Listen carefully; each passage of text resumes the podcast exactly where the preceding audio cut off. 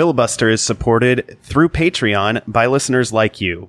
Check us out at patreon.com slash filibuster. We also get support from the Ehrlich Law Office, discrimination, wage, and litigation solutions for the District of Columbia and Northern Virginia. They handle workplace discrimination, non-competition and non-solicitation litigation, civil rights, and a whole lot more. For a free consultation, go to ehrlichlawoffice.com slash filibuster.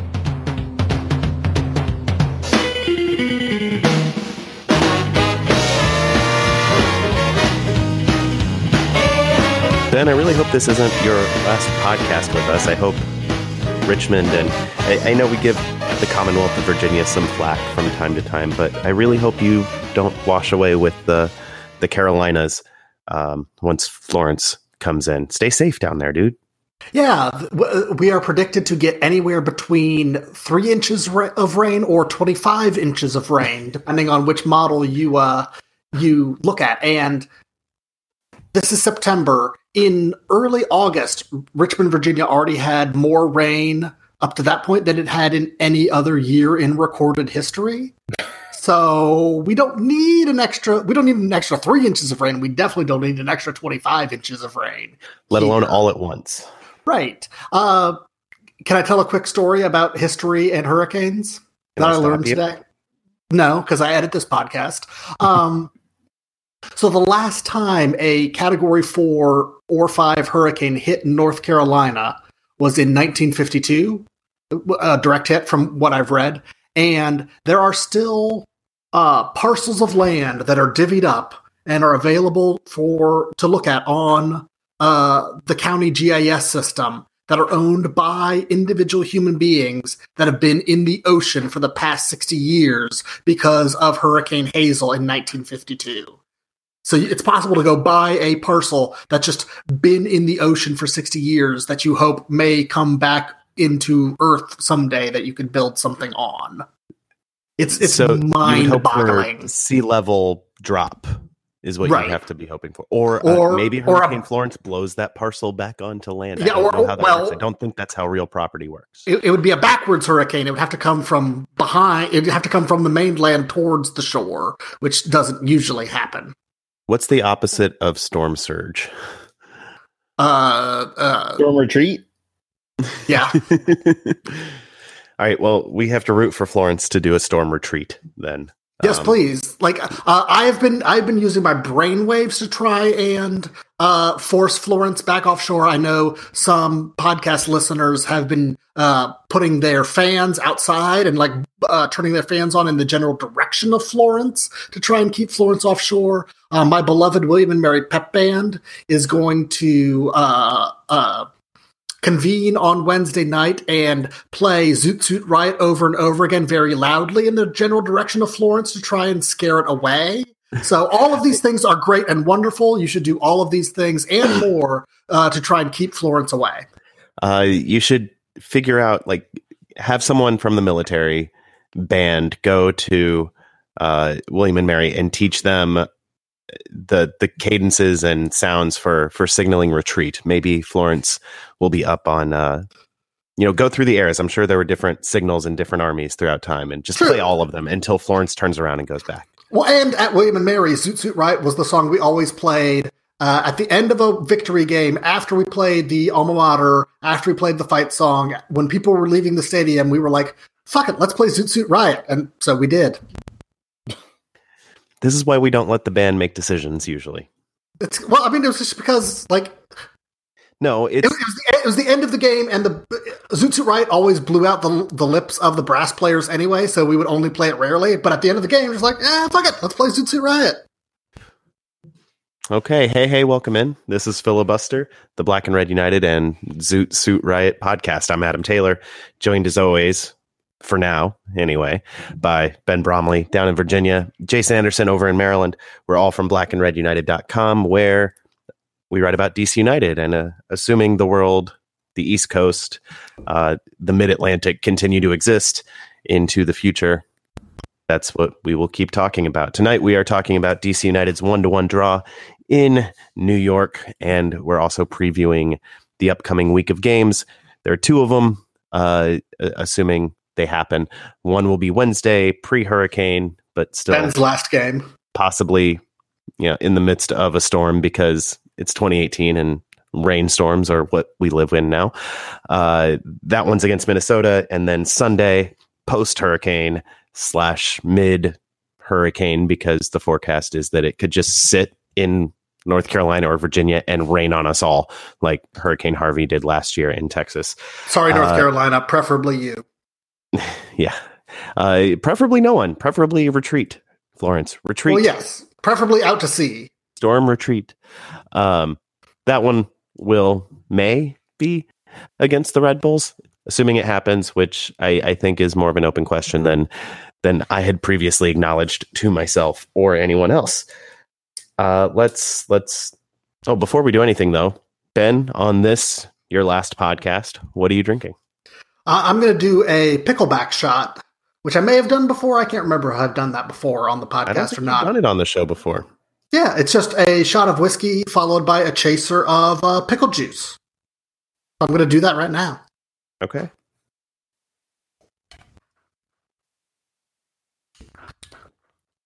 Ooh, that's good. Mm, You should have No, done more slamming of the shot glasses. Just I should have, it's a but medium, Ben. but the pickle juice was really good after the bourbon. Okay. Man, man, Southerners are smart. uh, it's like a whiskey sour in shot form without the sugar. Right. What's not I mean, like? yeah, exactly. Uh, Jason, what are you drinking? Uh, I had planned on making something that my friend and I kind of came up with at the beach. Um, uh, it's a rye and Armagnac uh, mint julep, but I could not find any mint at the grocery store. So I don't have mint or mint syrup, so I can't make a mint julep. So I have tequila. I have Patron Añejo uh, Barrel Select um, because Who's a- a- surprised? once I was defeated on my move to make uh, an actual drink with a process involved, I was completely uninterested in thinking of a new idea. It was just, what can I do that's the easiest thing? And this was it. Well, you should have come to my house. I have mint growing in I front mean, of there my are house other right now. stores. There are other places to get mint. I just, I, I'm, I'm beat up. I'm barely going to make it through this show, so I did not have the wherewithal to get more mint or go anywhere else or or do anything really. That's that's fair. I've been there. I feel that feel. Uh, I, I'll pick up the rye slack for you. I'm drinking rye tonight. Also neat. Uh, one eight distillings district made rye, 94 proof, very drinkable, 94 proof. Um, it's a good rye. It's spicy, but it's not as spicy as maybe some others. It's, but it's a good effort. So I'm drinking it. It's good. Uh, should we talk soccer or should we keep talking hurricane? Because I Let's could keep talking soccer. hurricane until We'll it blows us away. Talk about uh, for some time. Let's. I just hope I, I just hope the tracks that I've seen are wrong, and it doesn't also come at hurricane strength to DC because that th- that's on the table.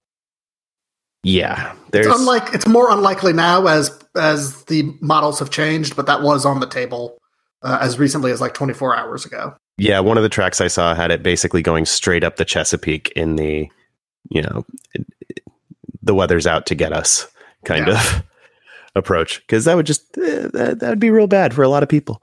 Um, anyway, soccer. DC United took a shorthanded side up to New York, not because of hurricanes, but because of injuries and international absences. They brought back a point, one to one draw with NYCFC. Goals from Steve Birnbaum, and David Villa, uh, off of a what has to be called a perfect free kick for him. Uh, and and Steve Birnbaum converted a Wayne Rooney free kick. Uh, it was perfect in its own way. We'll talk about it a little later. Um, weirdly, United were ahead until very late in this one, despite being outshot 31 to 2. Ben, that number is just so ridiculous and comic. Ben, what was your thoughts? What were your thoughts watching this game in real time? Um, I mean, my thoughts were anger at the refereeing, which we'll get to. Um, just laughing at Steve Birnbaum's goal because while it was well taken by him, well done by Wayne Rooney, it was just so ridiculous given the run of play, given the statistics you just put out there. and deep frustration, but eventually acceptance because David Villa and NYCFC deserved that goal. They did not deserve to lose on the run of play. And I mean, David Villa's goal wasn't the goal you necessarily expected them to score, but uh, the Maxi Morales goal uh, was just insanely was just insane and should have been scored. So on the balance, yeah, that things, one wasn't even a save. That one wasn't even a save by Bill Hamid. No. Morales just missed the frame. Um, right. So on the balance of play, it, on the balance of play, it's it's acceptable. It's one of their very last road games, uh, and they got a draw out of it, uh, out of out of a very good team that until recently was a supporters shield contender. So overall, I'm okay with it, but I just had a, a lot of feelings throughout the game. Yeah, this is the second game in a row where NYCFC had 30 or more shots and wildly outshot their opponent and uh, they they got one point from those two games, um, which is uh also a crazy stat. But that might actually be who NYCFC are at this point. Um, Matt Doyle's been chronicling their expected goals and their shot maps, and they have a, million half chances that are all you know six percent, seven percent type of of looks at goal, and and then they they get one big chance and they may or may not convert it. In this one, that big chance, as Ben said, was Maxi Morales. Um, Bill Hamid stopped some of their their half chances that were on frame. Um, some of their others they they missed, and then David Villa, of course, converted his uh, free kick, which was a very dangerous free kick. Um, I want to talk about DC United's approach in this game. Uh, it was actually kind of similar, I thought, to the Atlanta game, which United, you know, won three to one. But it was, it was definitely park the bus and then get out when you can. Uh, didn't really have the horses for that. We'll talk about the lineup in in a minute. I guess they're they're kind of intertwined, but with all the injury absences, United didn't have uh, their their speed out there, and that I think affected things a lot. Their passing percentage was what, like 60% in this one, Jason? 9, 59. Oof. Well, it kind of sums it up, right? Yeah. Yeah.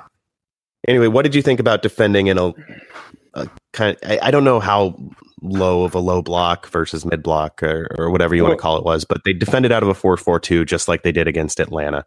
And, you know, to the extent that they held on to a lead until the last 10 minutes of the game, I, I guess you can say it worked. But Uh, I don't know. I, I don't think it was as defined a shape.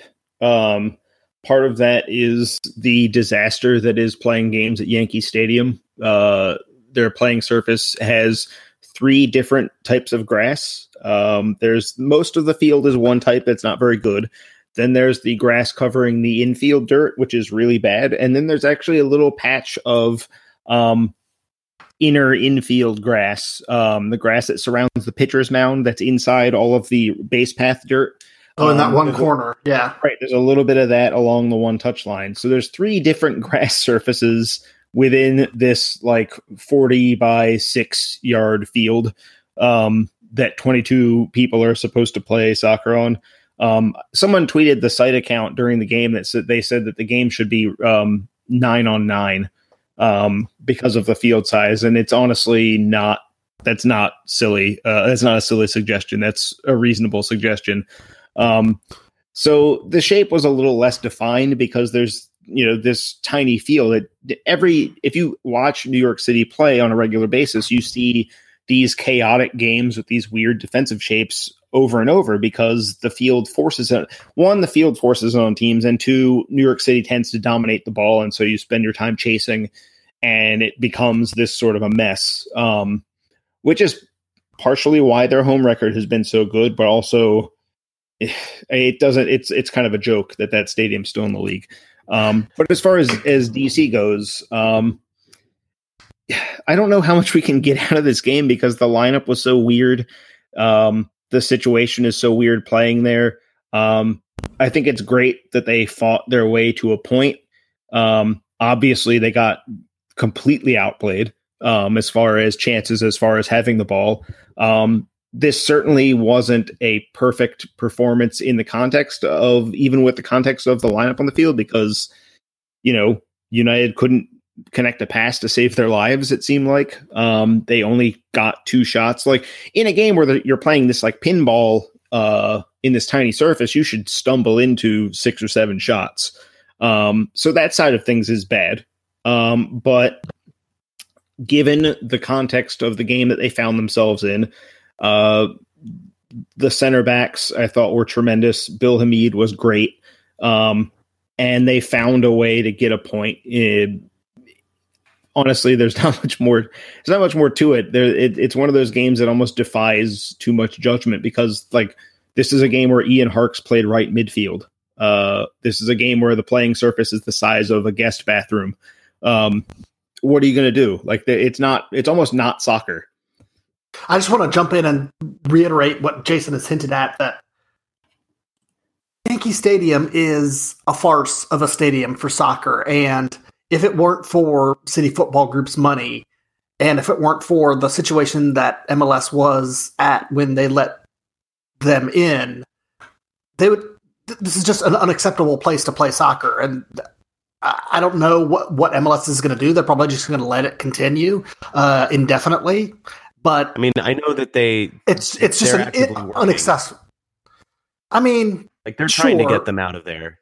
Um, sure, mostly sure. so that they can control. I, I mean, the Yankees they they like, recognize that it's not have, a, a good yeah, situation. I, like I'm trying to have ten million dollars, um, and I'm about as effective in that measure as they are at getting out of there. Like they don't have a plan. We talked about this with yeah, that's true. Ruff last week. They want to. Uh, they have the desire, but they do not have they don't know what their first step is other than wanting to get out, which they wanted to get out the whole time.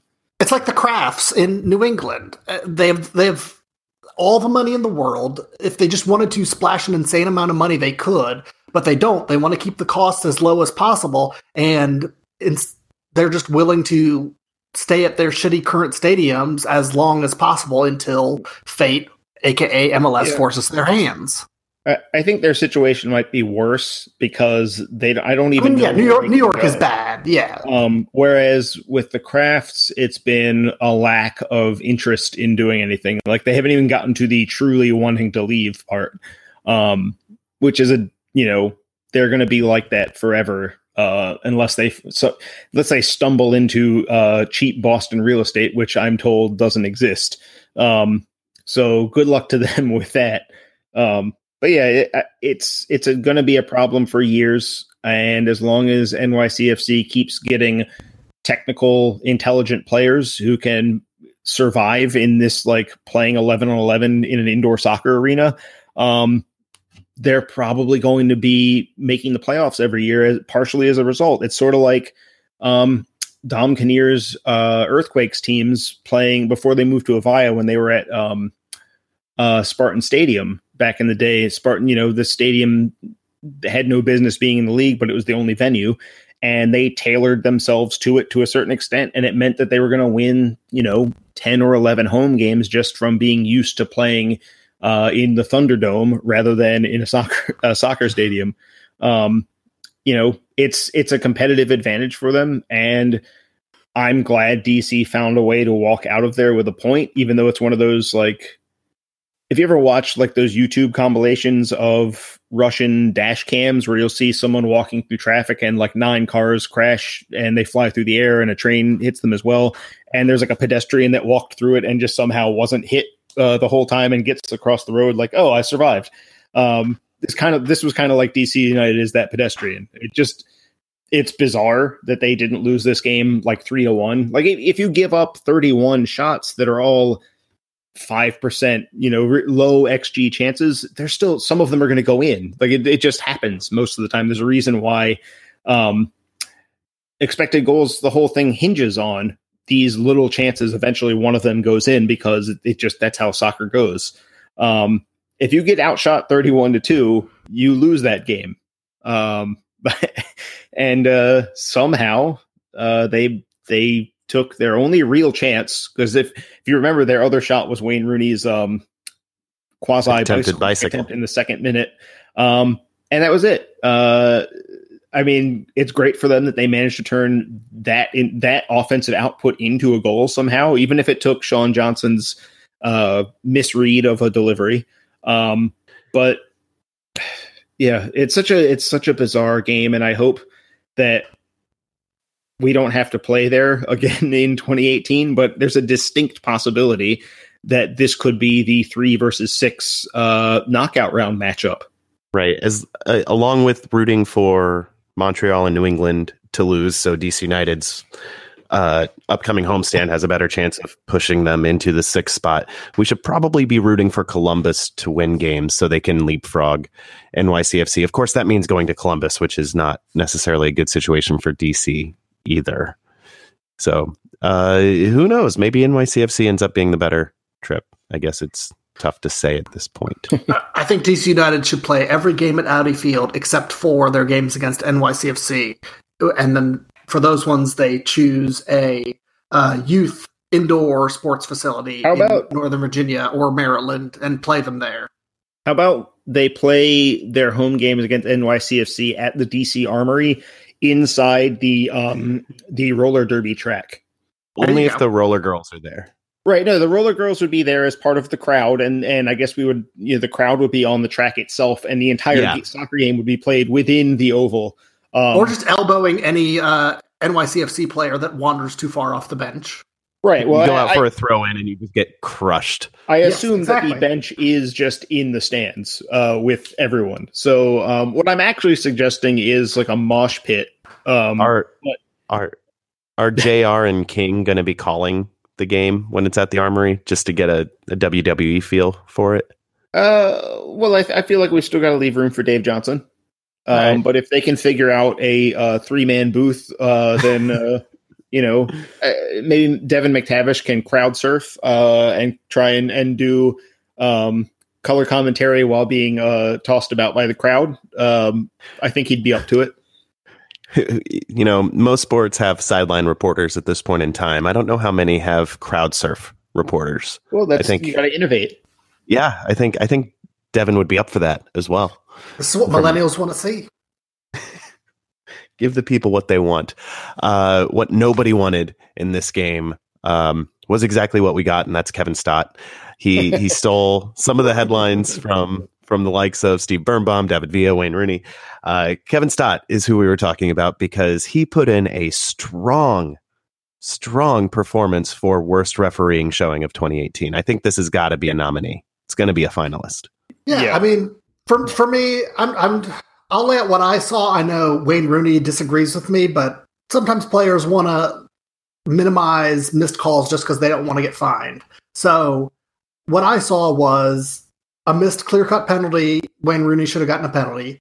Uh, David Villa should have gotten a penalty when uh, Chris Durkin chopped chopped him down, and there should have been two red cards. Uh, the armbar on Lucho Acosta and the uh, the elbow on Joseph Mora both could have should have been red cards. Uh, the one on Acosta wasn't even a foul, right? Like it wasn't even a yellow, or was it the Mora one? One of them wasn't even a foul, and that was just I think, bizarre. I think the Acosta one ended up being called as a foul, but in part because play had stopped because of a head injury.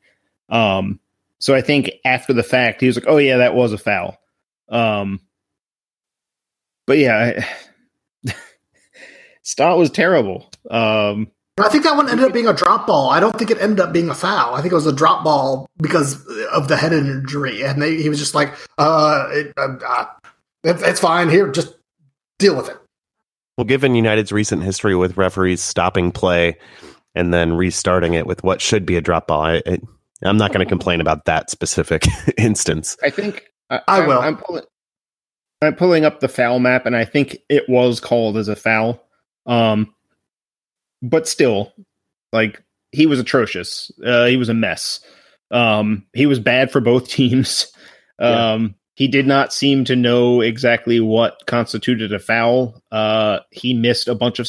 It's not like like the things Ben mentioned are all things he had a clear view on. It wasn't like in a crowd of people something happened and oh you could forgive him missing it.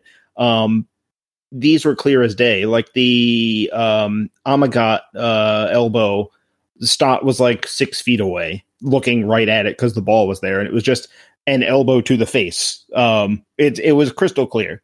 Um, the penalties were both pretty obvious. Um, VAR didn't get involved. I, that also needs to be addressed. The fact that neither I mean- of those penalties resulted in a call down to him to uh, Geoff Gamble is also bad. Yeah, because the, the whole thing is when it's clear and obvious, they call down. It's like, hey, you missed this. You go look at the monitor. And Yeah, it these was- were clear and obvious, and they did not. He did not look at the monitor. So it's like Geoff Gamble overcorrected because there's been so many instances uh, this year in MLS where uh, a VAR will say, I don't think you got that one right, and send the referee to the monitor. And it goes from borderline call one way to a borderline call the other way. It's not clear and obvious. And in this one, there were instances that were clear and obvious, but Geoff Gamble was was too reluctant to send uh, Kevin Stott to the monitor or to to tell him he got it wrong.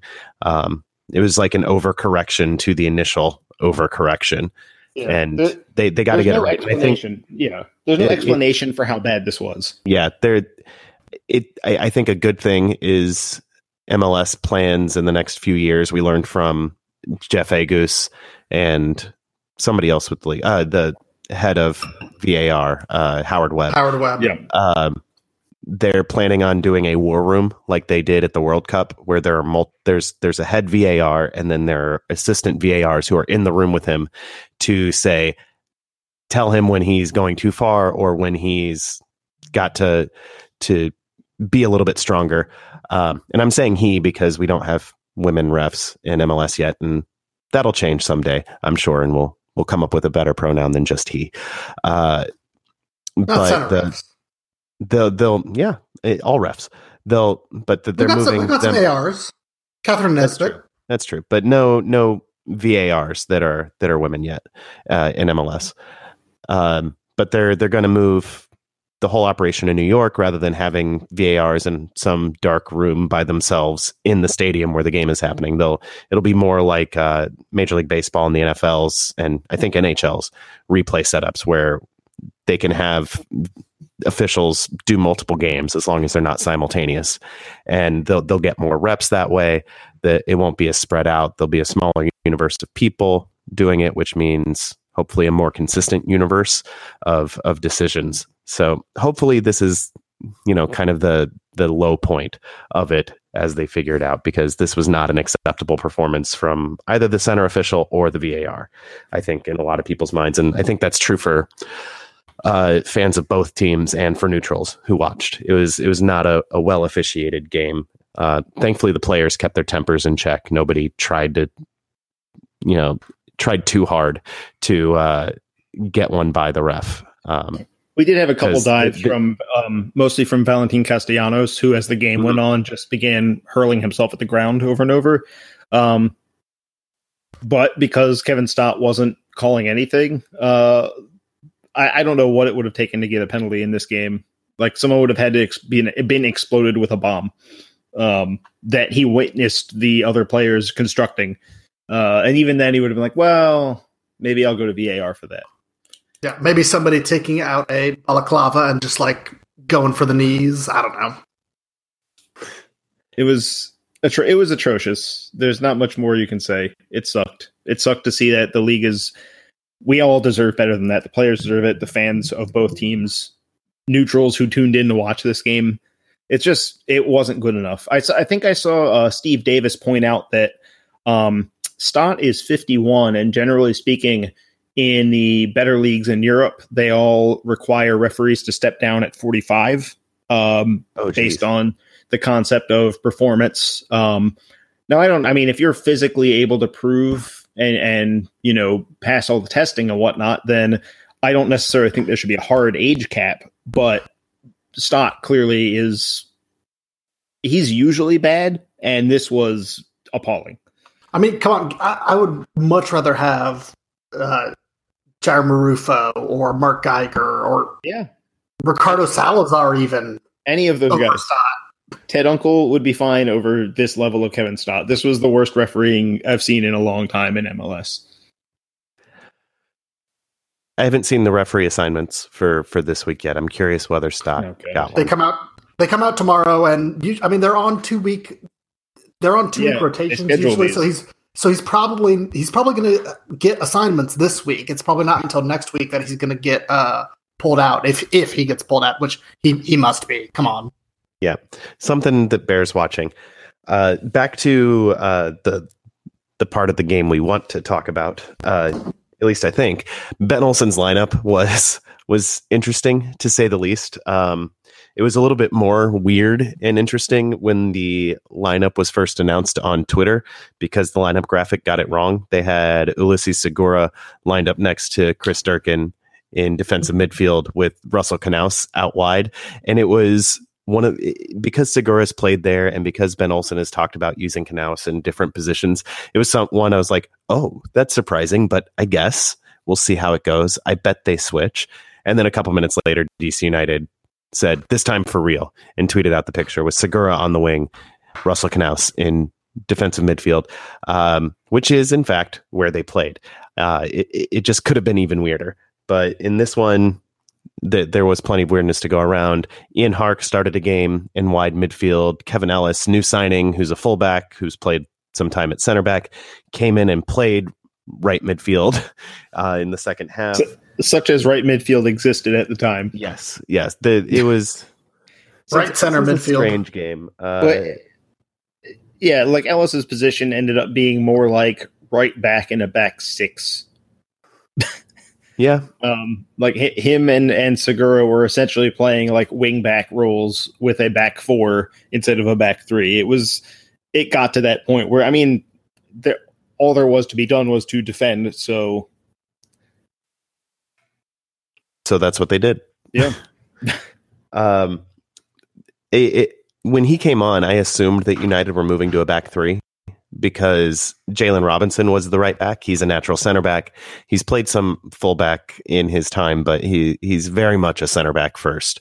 Um, it was good to see him get minutes, he, even in such weird circumstances. United had four players on the bench. Normally, you get seven. They had four. They they traveled with fifteen players.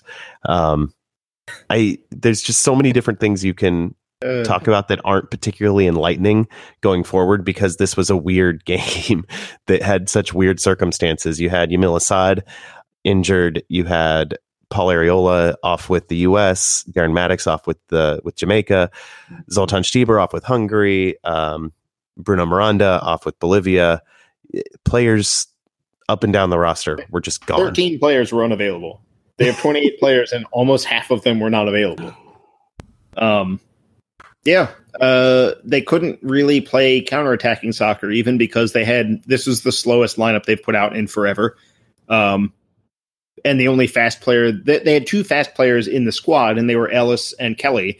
And Ellis had arrived like a day and a half before, and Dane Kelly. I mean, you can't fit him in the lineup uh, without display. I mean, you could argue that maybe you put him in for Harkes, but then you've probably got a huge defensive liability in a game where every shred of defensive quality ended up counting. Um, so yeah, uh, there was no like this group of 15 players didn't fit together in any coherent lineup for or formation that they've ever played. So, uh, you know, Olsen clearly did his best with the group. He said I think he mentioned it was the smallest um, team meeting they'd had in forever. Mm-hmm. Um, and you know, there, I, I, can't fault him for fielding a weird lineup because he was left with 15 players that don't necessarily fit into a non-weird lineup. Um, and he leaned into the fact that Yankee Stadium is this tiny playing surface. So he said, okay, fine, we'll play five, f- four actual central midfielders and a fifth guy who can play central midfield as well as wide. Um, and you, you know, you tell the rest of you tell everyone, look, you're going to be winning a lot of challenges. Um, center backs winning a lot of headers, doing a lot of emergency defending, clearing the ball. Uh, tr- just try to avoid making big mistakes. Um, and yeah, I want to say again, Steve Birnbaum was excellent in doing all of that ball winning. Yeah. He was, I, like I said to you guys beforehand, I think this is the best he's played in at least two years. This game, um, he was phenomenal. Not even if you even if someone else had scored the goal, um, I think you would have to say he was man of the match. Um, I know there are some people who felt Hamid was man of the match, but I think Hamid's job would have been much more difficult if not for Birnbaum showing up and playing at his absolute best. Uh, this was a extraordinarily difficult game for him and Kofi Opare, and they really delivered. Um, maybe not on the constructive soccer side, but there wasn't any of that going around. So you've got to find a way to do something with the circumstances, and they did it. Um, this doesn't happen. This game, they don't get a point out of this if those two aren't at their absolute best. Uh, I lost where I was going next. Chris Durkin back in the lineup for this one. That's good. Uh, nice to see him, even if Yeah. it, the, the circumstances are weird. What'd you make of his showing? I uh I thought he did as well as he could, all things considered. He tried a few times when the ball found him to spread play wide. Mhm. Um wide, I guess I should put Wide in scare quotes. You can't see the air Um, quotes. Yeah. Um so he he tried he tried to get the ball into space. He tried to find ways to help United break out.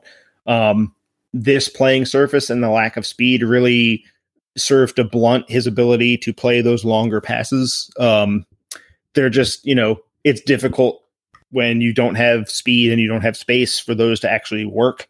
Um obviously he got away with uh, what should have been a penalty kick foul. Um you know, I, I'm glad that he got to play and come through this environment uh, on the positive side. Um, he, I believe, on two or three different occasions uh, in the last few games, has been brought to the line to be subbed in, and then DC ran out of time, um, uh, or or Or had to pull him goals- back. right, a goal was scored and they had to switch who they were going to bring in.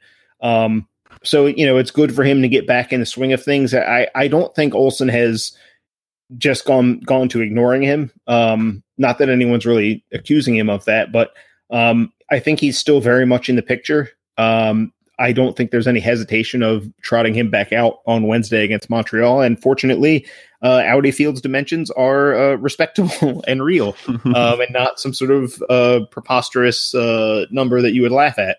Um, I think he's going to have a pretty good game. I I think he's kind of ripe to play well against Minnesota because they aren't really good defensively. Um, but we'll talk about that in the next segment. Um, yeah, I, I thought he did well, all things considered. I think they all did well on the defensive side of the ball, given the amount of just cle- getting the ball clear, blocking shots, all that stuff. Um, it's not glamorous. Uh, none of none of it was there's no there was no glamour in this game at all. Um, but it's good to see that you know we've said in the past that Durkin is maybe not as good defensively as he is going forward as a defensive midfielder, and this game was all about his ability to help defend, and he came through it. So give him give him credit for that. Um, it'll also be a game that he probably uh, will want to forget as far as passing, but that's how it was for everybody. You know, Yeah, I was just going to say that I think this game, uh, Durkin learned more than he helped DC United, but it, it turned out fine because hopefully this will help Durkin figure out better ways to play in the future. And he wasn't bad by any stretch of the imagination, but I think it was a definite definite growing experience for him. Yeah, there's there's only ever so much you can take out of the Thunderdome that is Yankee Stadium, and I was I, I've been there for one game as a neutral. Uh, it was actually the what what they call the Red Wedding up there when the Red Bulls went into Yankee Stadium and won seven to nothing or seven to one or or some nonsense score. Um, that part wasn't fun, but but watching a chaotic almost indoor type game as a neutral well semi-neutral i was rooting against the red bulls of course um, what was an entertaining experience. That said, come on, let's fix this stadium situation, get real soccer up there. Uh, DC United is going to have a couple players coming back for the game against Minnesota on Wednesday. Paul Arriola has been released from U.S. national team camp. Darren Mattocks is coming back from Jamaica. Um, I, I didn't get a chance to double check to make sure that's the entire list, but Uh, list. yeah, okay. I mean, Uh, Asad might be coming back from injury, but Right. Yeah, Yeah, yeah that- Asad and Onyefe may or may not play, but as far as national team returnees, is just two Yeah. of the five. Right. Uh, two so- important ones out of the five. Yes, absolutely. Paul Arriola means we we have an actual outside midfielder to play outside midfield. Uh, Darren Mattocks means we have an actual uh, forward who has scored goals in MLS to back up Wayne Rooney. Um, potentially huge uh, additions to the team coming back, uh, somewhat fortuitously. Um, one last thing I want to talk about going into that Minnesota game before we take a break um, is the short rest. This is the third time in six weeks uh, or, or five weeks that DC United has a three game in eight or nine day stretch, and it's that that's the schedule they signed up for this year with Audi Field opening so late. Uh, the back two of these three are going to be at home. The first one obviously was that that crazy thing on Saturday. Um, a couple weeks ago, Jason, you talked about the difference between uh, two days of rest versus three days of rest, and and that being the difference we saw in DC United in the loss against Philly. Actually, this was just last week. It's God, time is crazy right now. Uh, the loss against Philly came on two days rest, whereas the the win against Atlanta, where the team was much more energetic, much more focused, and much more capable, uh, that came on three days rest. That that that seems to be a big line in in recovery of the modern player. And both of these games, despite being on less than a week's rest, they are both on three days rest, um, which I'm assuming means very little rotation. Uh, that seems like a safe assumption given that there's very few extra bodies available to sub in right now. Um, so whether or not uh, there were any red flags on the the biometric telemetry, uh, I, would expect most of the same players to start. But hopefully that that extra day of rest actually means something again this time, like it did against Atlanta. Yeah, and I will say that Atlanta, or you know, getting going out and playing Atlanta on that rest, I th- I don't think they put in the amount of work um, against Philly that they did against NYCFC. I mean, yeah. that was it's a very physically draining thing. Olsen alluded to this a couple weeks ago when he said that it used to be very very tough physically to play for DC United because they just had to outwork everybody all the time. And against NYCFC, it was all about hard work, and there wasn't a lot of letting the ball do the work. It was a lot of running as hard as you can, physical challenges, getting hit with the ball, trying to block shots, things like that. Um, getting elbowed in the face. A little bit shorter. Sure, uh, but you know, many more of them. Um, yeah. So it wouldn't shock me if you know we're probably going. I mean, we're going to see at least one change because you know Arriola is going to get plugged into the lineup. Um, that that's fairly obvious, but you know, there may be one more player that needs a break. Um, I'm I'm not guessing who. I'm just saying that we might see more than one change just for the fact that they had to do so much defending.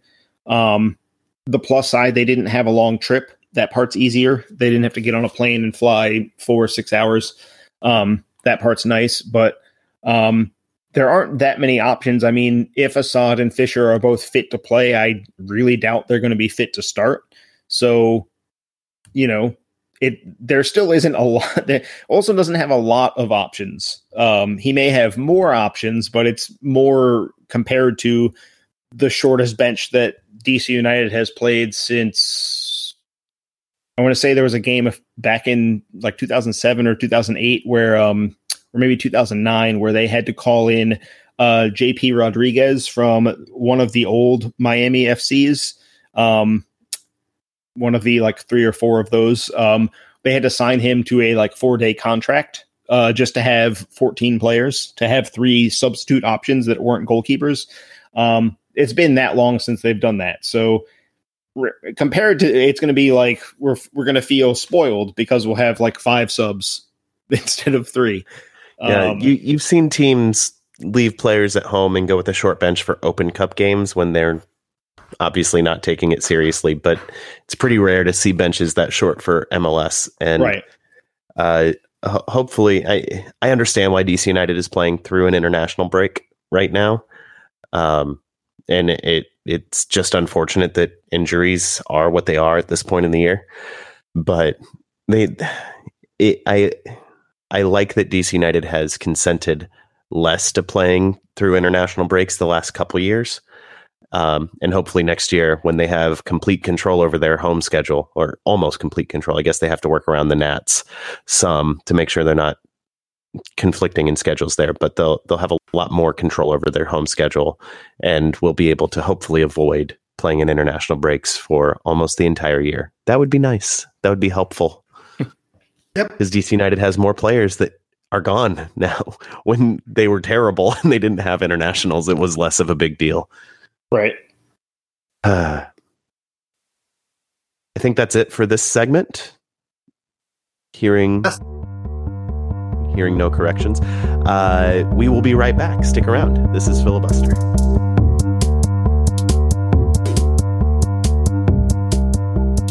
Hey Ben, um, you wouldn't say this is a hostile work environment, would you? You can tell Uh, me. Depends. I mean, well, I should ask you. I mean, is are goats hostile? Uh, I think goats are are hostile. I think that they are secretly trying to take over the world. But but if this were a hostile work environment, or if I were trying to steal your wages, or or do something else Oh, nefarious in a, I'm really not. Uh, but in a workplace environment, you know who to call, right? Because you live in the District of Columbia or Northern Virginia. I, I do. It's the Ehrlich Law Office. It is the Ehrlich Law Office. Uh, they they offer discrimination, wage, and litigation solutions in Northern Virginia and the District of Columbia, which means I can totally create a hostile work environment for Jason. Except, no, he they they wouldn't want me to say that. That would be bad. I do not want to create a hostile work environment for anyone. But Jason couldn't call them nonetheless because he lives in Maryland. Sorry, Jason. I'll fight my way through this. All right. Uh, they handle workplace discrimination, wage theft, uh, non compete clauses, and uh, non solicitation litigation. They handle civil rights and government takings and disability and education law. They handle a lot of things. And if you are interested in a free consultation, head to ehrlichlawoffice.com slash filibuster.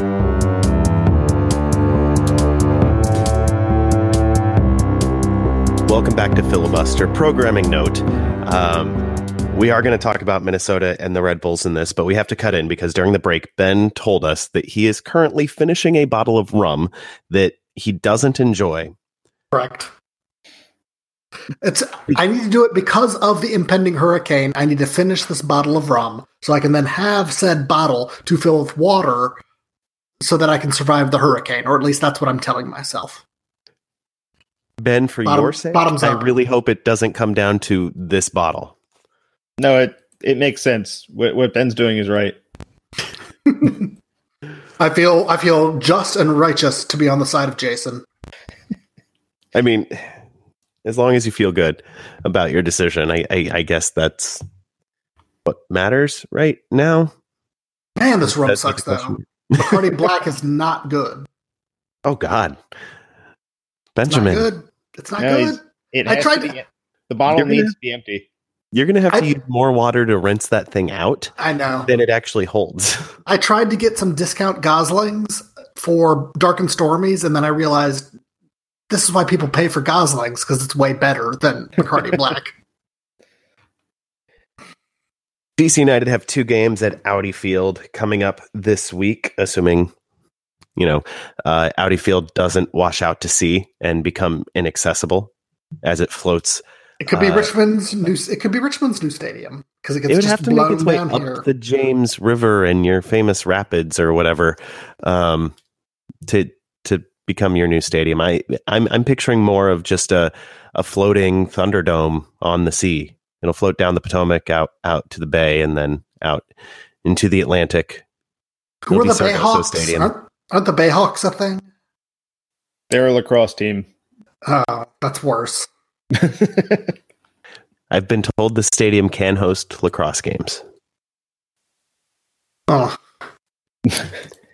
Anyway, there are two soccer games coming up this week. The first one is against Minnesota United Wednesday night, 7:30. Watch it on News Channel 8. That'll be followed by a national TV date with the Red Bulls Sunday afternoon, not Sunday night, Sunday afternoon, 1 p.m. on ESPN, assuming they don't have to uh, find alternative programming because the entire Mid Atlantic will be flooded uh, by Hurricane Florence. Hopefully, that's not the case. Hopefully, uh, the William and Mary M- Marching Band can either convince Florence to dance and swing and jump, jive, and whale out there in the Atlantic, or else sound a, a, a hasty retreat.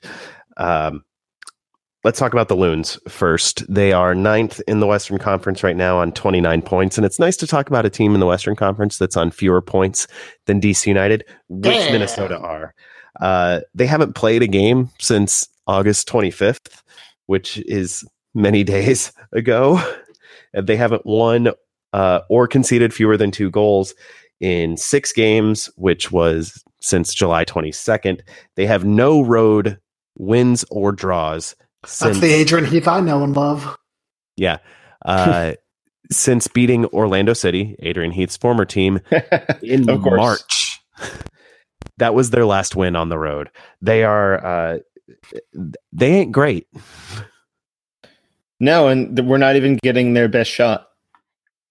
Uh, they're missing a ton of guys. I actually have the whole list. Should I should I just read the whole list? Yes. Read the whole list. All right. Uh, Michael Boxall is suspended. Uh, Francisco Calvo, Rasmus Schüller, and uh, one of the Ibarras is away on international duty. Uh, Sam Cronin is injured. Kevin Molino is injured. Um, Ethan Finlay is injured. Uh, Mason Toye ha- started recently, but was sent on loan so he could get more games. And it's most likely that he's going to stay on loan rather than come back, which is weird because they are very shorthanded. Um, Eric Miller uh, is trying to get healthy for this one, but it does Wait, not. the sound- Eric Miller? the Eric Miller. Um, Forgot about that guy. yeah, uh, he is trying to get fit, but it does not sound like he is able to do much of anything other than jog and do like rehab stuff on the sideline. So he's probably out. Um, that's a lot of players for a team that doesn't have too much in the way of good depth. Um, as I was saying to you to you guys off the air, there's a chance that Marc Burch starts this game, uh, which hasn't mean- happened in a while. You mean Marc Burch's left foot? Yes, uh, Marc Burch's left foot, um, and also the rest of his body.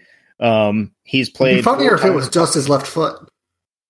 if they just sent his left foot out there and like he was still. It would just it would just it would just blast free kicks like Right. 50, 50 yards over the goal forever.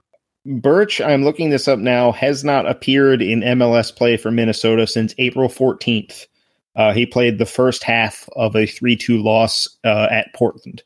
Um, he uh, he has four appearances this year, but they all came between the start of the season and April 14th. He hasn't played for a second since then. Um, but they are in, especially in the back, uh, in extreme dire straits. Um, Wyatt Omber- Omsberg, a rookie they drafted, um, he's probably got to start because if Omsberg doesn't start, Burch probably has to play center back. Um, that it, that's where they're at right now defensively. So, um, great for United uh, to get to play a team that's missing this many guys because it's they're going to be Remembering kind of like DC showed up at New York City on the weekend. re- remembering Marc Burch though, I, I would almost rather have him be at left back just against Paul Arriola, just to watch Arriola cover 30 yards in the time Burch Right. covers five. Uh, Significant chance that that's actually what's going to happen. Yeah, and and also Marc Burch's one on one defending on the ball. I, I I have this image burned in my mind of of Fredy Montero just ripping the soul out of Marc Burch's body. Uh, weirdly, it came out of his stomach, uh, not out of his chest like you would think, but his soul just ripped out of him. Um, and I, I think Fredy Montero has it on a wall somewhere. Um, not just uh, good for Marc Burch for still playing professional soccer in MLS or or I mean- getting paid. Maybe he's just a a warlock and he can manipulate people into continuing to play his left foot.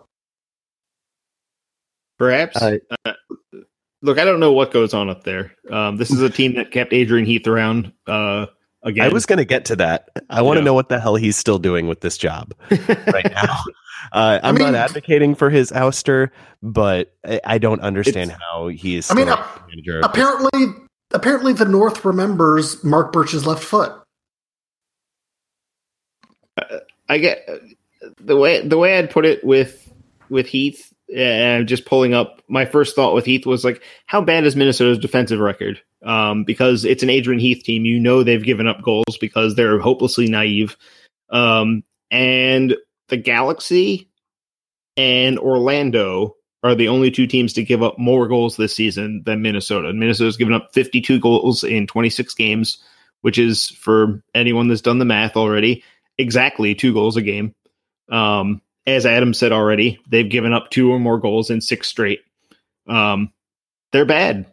Uh, they they do have Darwin Quintero. He's almost certainly going to start this game, which is bad news because Darwin Quintero is awesome, but they can't defend to save their lives.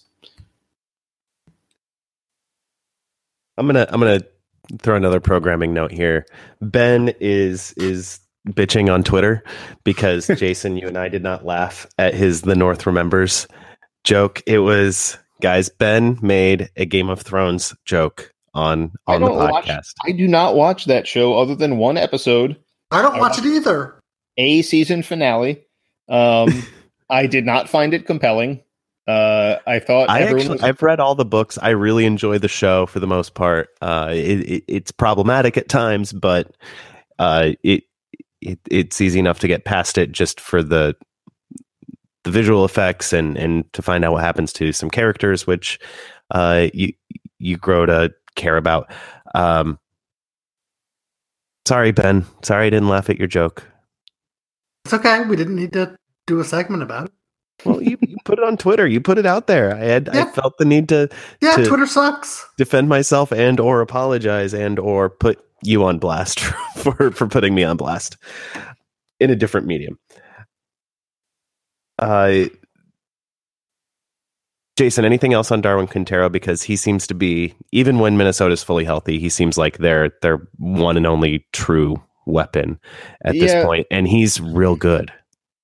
Uh, I'm interested to see whether they play with a back three as they've done frequently, but not exclusively in the last in their last games. Which I was about to say recently, but you know their last games were all in August. Um, you know, if they play with a back three, he's probably going to play as a second forward. Um, if they play with a back four, he's probably going to play as a number 10 rather than as a second forward. Um, the main thing with with Quintero is that he's always looking to lob the goalkeeper.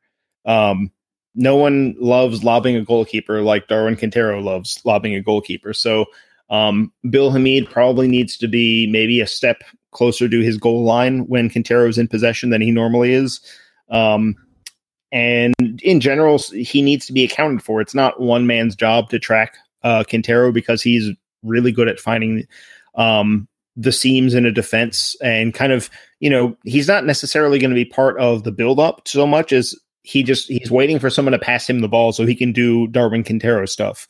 Um, and to his credit, he's really good at doing that stuff. Um, it's a little bit of hero ball, but there's a reason why they paid so much money to get him. It's he's good. He can make that work. He's sort of a like a better version of Fabian Espindola in his way um, in that he's basically just like hanging out, waiting for someone to give him the ball, and then everyone else is just supposed to help him do uh, his thing. Um, and that's, I mean, he's got ten goals and nine assists in nineteen games. Like it's it's working. That that by itself is the most. That's actually now I'm looking at it. That's fifty percent of their goals that he's been directly involved in. Um, they have 38 for the season, and he's involved in 19. Um, so if United keeps track of Darwin Quintero and they don't let him get too many touches in spots where he can actually do something, they're probably going to win this game pretty comfortably. It's just that Darwin Quintero is pretty good at making sure that he gets his consequential touches. Um, so this might be a game where United has to go put you know three on the board to make sure that they get the win. Um, Minnesota's definitely used to losing a three two or a three one. That's kind of their that's kind of their jam this year. Um, but you know, United needs to make sure that they're actually producing that because if this thing is one nothing at like the 75th minute, you should be worried because you know Quintero's Quintero. Um, they have some other decent players. It's not you know Ibson is pretty good even though he's I think 58 years old. Um, Miguel Ibarra, whether he's playing as a wing back or as a winger, um, is still pretty dangerous. Um, the guy that they traded, they kept Angelo Rodriguez and traded Christian Ramirez for reasons that will never ever be explicable. Um, Rodriguez is fast and works hard. Um, he's not nothing. It's just you know um, he's sort of out there to clear room for Quintero rather than score goals like Christian Ramirez. Um, but still, there's there are some decent players on this team going forward. It's not going to be uh, by any stretch of the imagination uh, an easy game. Like this is a bad team, but they're not helpless. Um, so you know, if they shut down Quintero, if they make it hard for Ibson to play, then they're probably in good shape. But those things are easier said than done. One last question on on Minnesota. Colin Martin up there now, DC United homegrown product, um, traded to Minnesota. Um, now up there, famously came out only active gay athlete in MLS. Uh, I think in major American team sports, men men's team sports at, at the moment. Uh, how does how is he fitting in? I looked at their lineup sheet from the last couple weeks, and he was actually playing at the six in yes. one game, which is not the Colin Martin I remember. Well, that's Adrian Heath for you. Um, yeah, in the game that you're talking about, he they played a four-one-four-one, and he was the link between the defense and the midfield, and they've done that with him before. Um, they are more concerned about his ability to distribute uh, and connect than they are. Adrian Heath doesn't really worry about defending. That's the whole reason he's not a good coach is that he doesn't really concern himself with um, when they don't have the ball. It's all about well, let's we'll possess, we'll do this, we'll do that, and it's like, well, what happens when you don't have the ball? He's like, ah, I don't want to talk about that. Um, They've been so, badly outpossessed in their last several games. Yes, uh, which is why the results have gone the way they've gone. Um, but you know, Martin, their perspective on him is different. When he was here, he was seen more as possibly a number ten. Olsen used him wide uh, sometimes, but not really as a winger, sort of a you know tucking inside inside from the wing kind of role, um, like in Harkes, right? Um, and in Minnesota, over time, at first they were not really. I, I I don't know that they knew what to do with him, and over time, Adrian Heath has started seeing him as more of a as a number eight or as a number six, but in both cases, it's much more about his passing ability, which is still really good. Um, there's never been an issue with Colin Martin connecting his passes. That's always been something he's been able to do against anybody. Um, is you know they're shorthanded enough where he might be starting this game, um, but it also depends on what they what their plan for this is. If they decide to play back three, I don't think he's going to start. Um, if they play the back four, they might think that the way to solve DC United is to just keep as much possession as they possibly can and kind of follow the Philadelphia Union's game plan, which is um, to keep DC from getting to play the game that they want to play by connecting their passes uh, and slowing things down, getting DC frustrated, and then taking advantage. Um, but I don't know if they can actually pull it off. And I don't know that they're actually going to do it because, you know, in August they played three five two. They played four one four one. Then they went to three four one two with um, uh, Ibson playing as a as a number ten, way ahead of the rest of the midfield. So um, it's hard to predict with the number of guys they have out what they're going to do, but it's po- I think he's going to play some part. I bet no matter how the game goes, that Heath will find a way to get him in the game. I don't think he's going to start. Um, but if he does start, look for it's kind of a signal. Um, if they start Colin Martin, then you should expect Minnesota to just try and keep the ball as much as they possibly can and, and play slow tempo uh, possession soccer based on frustrating DC by making them chase, which is a, you know, Adrian Heath, that's the kind of soccer he wants his teams to play. So there's definitely he he I'm sure he's got the thought in his head like, man, it would be really cool if we just played uh pure possession soccer, pure keep away. Um so it's not impossible. It's just maybe less than likely. Fast forwarding to Saturday, assuming Saturday comes, uh, the Red Bulls are coming back to Audi Field. They won their their first visit, one to nothing. They won the return date at Red Bull Arena, one to nothing. Um, other than score more goals than the Red Bulls, other than the John Madden approach, uh, what what does DC United need to do to you know flip the script on on this year against the Red Bulls? Uh, put the ball just just yeah. Um, follow the John Madden yeah. approach. I mean, they haven't created a ton of chances against the Red Bulls, but they've created enough to have four points out of these two games they've played against them so far. Um, they should have won at Red Bull Arena. They just didn't convert their chances. They should have snatched a draw uh, at Audi Field. Um, mm-hmm. They were pretty poor in the first half of that game, but then when Rooney came in, they they created, even though they didn't play very well, they still created three or four pretty good looks. Yamil Asad happened to just not shoot that night. It wasn't even that he was finishing badly; it was that he was opting not to shoot for reasons unknown. Um, but yeah, the, I I think they're getting close to getting over the hump against the Red Bulls. Um, and I think maybe they just need to see one go in and sort of believe that they can score on the Red Bulls because they're they aren't going to get a ton. No one gets a ton of chances against the Red Bulls unless they have like multiple red cards. Um, but the chances they've created have been good enough, and you would have expected them to get uh, goals by now. So, to to a certain extent, it's about belief and finishing um, as much as it's uh, about anything else. I think they've shown that they can make the Red Bulls play. I mean, maybe not make them play exactly what DC United wants because the Red Bulls have still managed to turn those games into sort of the slop fest that their whole high press setup is designed. But uh, yeah, I, I think a lot of it is just going to come down to um, actual execution in the attacking third because they've had the looks. They they they really should have done something against the Red Bulls by now. One thing that's um, caught my eye about about the Red Bulls, and I, I think other people because I'm completely stealing this from other people online. Um, the Red Bulls have been much less direct under Armas than they were under Jesse Marsch. A lot more passes in the final third um, compared to the number of shots.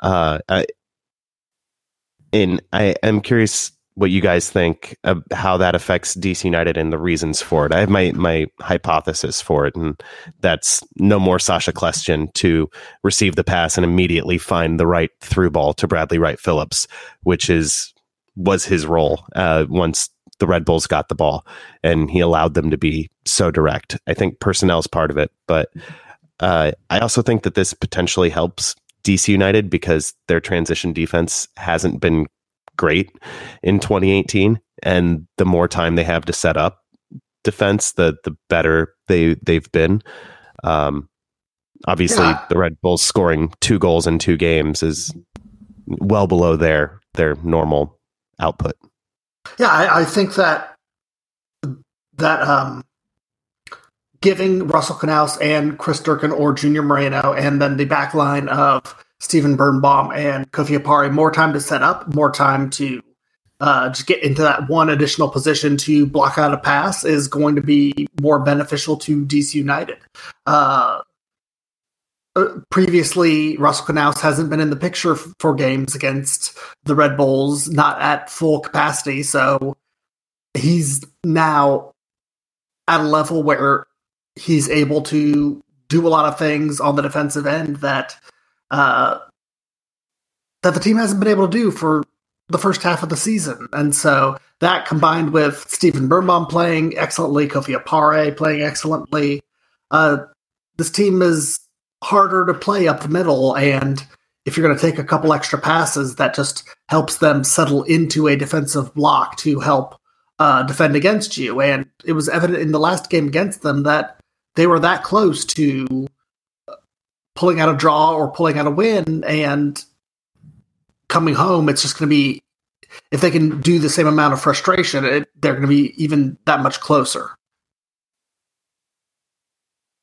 Yeah, I mean that's that's a pretty good way to look at it. Um, I I don't know what else there is to change too much. Um, other than a little bit sharper, um, they can probably do a little better uh, possession wise than they've done against the Red Bulls, especially at home. I would like to see them um, completing a few more passes and pulling the Red Bulls around a little bit, getting them, you know, using that pressure as, you know, it's kind of like the judo technique of letting people come at you and then, you know, moving aside and tripping them or what have you. Um, letting the Red Bulls press be their downfall. Um, I think United has the players to pull it off. Um, with Rooney and there were a couple of sequences. Especially. Go ahead. There were a couple of sequences in the last game where United moved the ball left to right and right to left, and that more importantly back to front very Mhm. quickly through the press with one and two touch passing. It was really really nice. If they could do that more consistently, um, I, obviously they'd be a, a a much more dangerous team. But it would be especially useful this weekend. Yeah, and you know, hopefully the supporting cast comes through a little bit. I think um, with Rooney and Acosta in the high press, what you might want to see is those two and the ability they have to play in such tight spaces, drawing people in, and then getting that third run, and that's who the danger man is. So someone like Paul Arriola, I think, would be. Um, could be very, very dangerous. Um, Russell Canouse has actually shown a knack for uh, making that deep run from time to time. So we might see him being very dangerous going forward as that extra runner. Um, but that's where it has to come from. It can't just be the um, Senor Wayne and Lucho show. It, it, it- to beat the Red Bulls, they need somebody else chipping in, whether it's the returning internationals, um, whether it's the guys that are already here. Someone else has to provide that extra run. Um, because I think with Rooney and Acosta, you can drag the rest of their, you know, you can drag one of their center backs forward, their midfield will collapse. And I think those guys have the skill to make that extra pass and and get um, four and five guys into one tight space and then play out of it. I think they can do that. Um, they just need somebody else to make the run. It can't just be those two all the time. Um, and for the most part, that hasn't been the case. But lately, um, against Atlanta and against NYCFC, it did seem kind of like, well, Lucho and Wayne will do it, and that's that's what we got. Um, and I do want to see more from you know. Arriola made a couple good runs from right back. Uh, he won the penalty, obviously, but um, if he's playing in the midfield again, I think we need to see more of him making those runs because I think that's where the I think that's the key really is is getting that third runner to run in the box because you can you can drag everybody in, but Rooney and Acosta can't drag them in and then also get into the box. That's you know that that's like needing teleportation. I don't think they have the ability to do that. Maybe it'll be invented by Saturday. It probably won't be legal in soccer, but it might One of them will become a illegal. nightcrawler. It won't Uh, be illegal. I mean, th- you yeah. gotta you gotta specifically make it illegal under the Airbud clauses of uh, 1999.